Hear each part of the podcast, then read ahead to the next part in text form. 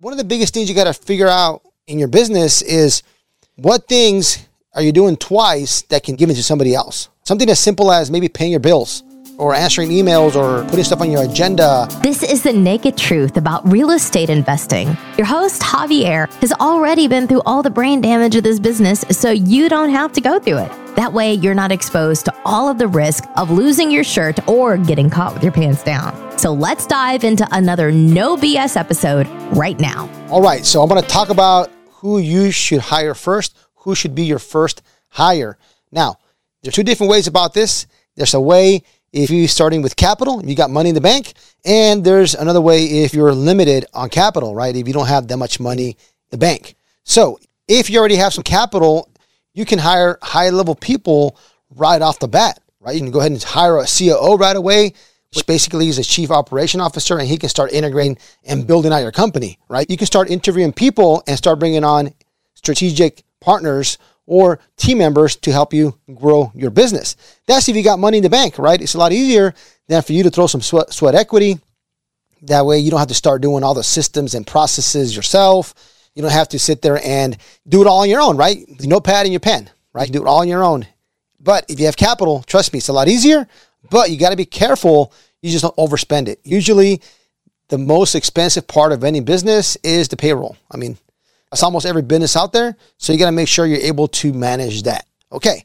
But now, if you're limited on capital, who should be your first hire?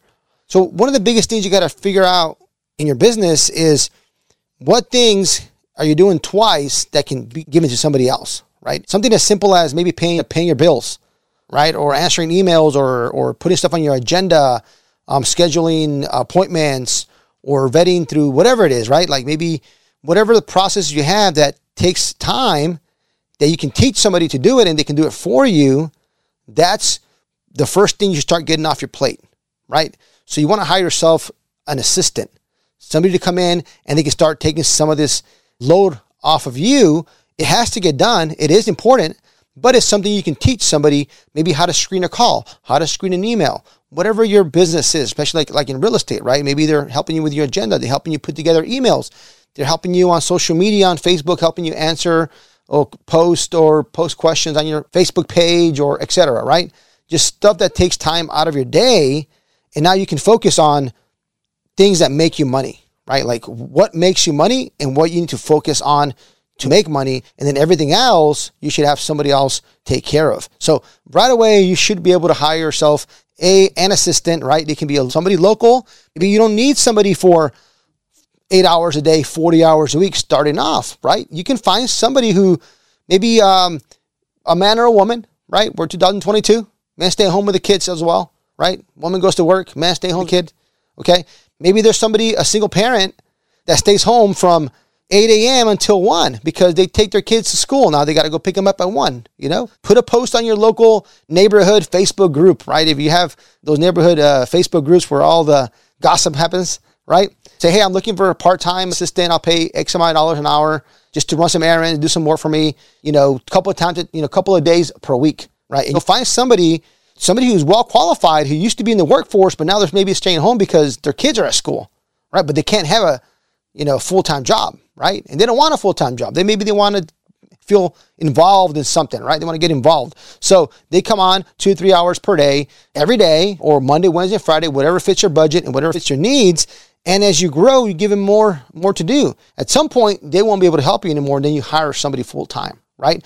So a lot of people say, well, what if you, I don't have whatever, $30,000 a year to pay somebody, $15,000 a year to pay somebody, you know, if you're going to do it part time, I don't have that money right now. Well, don't think about it as a $15,000 investment in one year, right? Just try it out for 90 days, right? If you're going to pay somebody $1,000 a month, just help you, okay? That's $12,000 a year. Well, you don't budget that in your mind. Try it out for 90 days. That's only $3,000, right? You can say only, but it's $3,000 and then see how much time it saves you. You should be able to make more than that $3,000, okay? And then you don't think about it as a $12,000 investment, $40,000 investment, a $100,000 investment, right? It's only a 90 day trial and give it, give it a try that way. That's the first hire you should make. Somebody to take some of the busy work that is important off your shoulders so you can focus on the big picture and start making some money. So don't forget, subscribe to the channel. Check me out on Instagram. I have a lot of content out there. So I'm Javier Hinojo. Talk to you next time. I got a great gift for you guys. It is my underwriting calculator. That's what I use to underwrite multifamily for heavy value add. You're going to get a, a great discount because it takes a lot of work. And I have a calculator that'll help you underwrite something that's more stable, a prettier property with videos, not just multifamily, but I also have a calculator for you for mobile home parks, help you underwrite a value add or a property that's stable. I also have a calculator for you for self storage. It'll help you evaluate a self storage, value add, or self storage that is already stable. And it has videos. We underwrite 50, 60 properties every single week. So my acquisitions team is pretty good at it. I want to give that to you for free for following me on the podcast, for being a loyal listener. I want to give that back to you. It's taking a lot of time and energy to put these together. So in that link, you'll see in the show notes, we'll give that away for free. It's actually a deal submission form.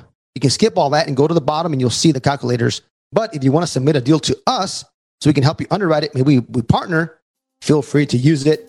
Make sure you analyze properly so you don't lose your shirt. This has been The Naked Truth. Our mission is to give it to you raw. If you got value from this episode, you're invited to leave an honest written review and share this episode with a friend. Thanks for listening, and we'll see you on the next episode.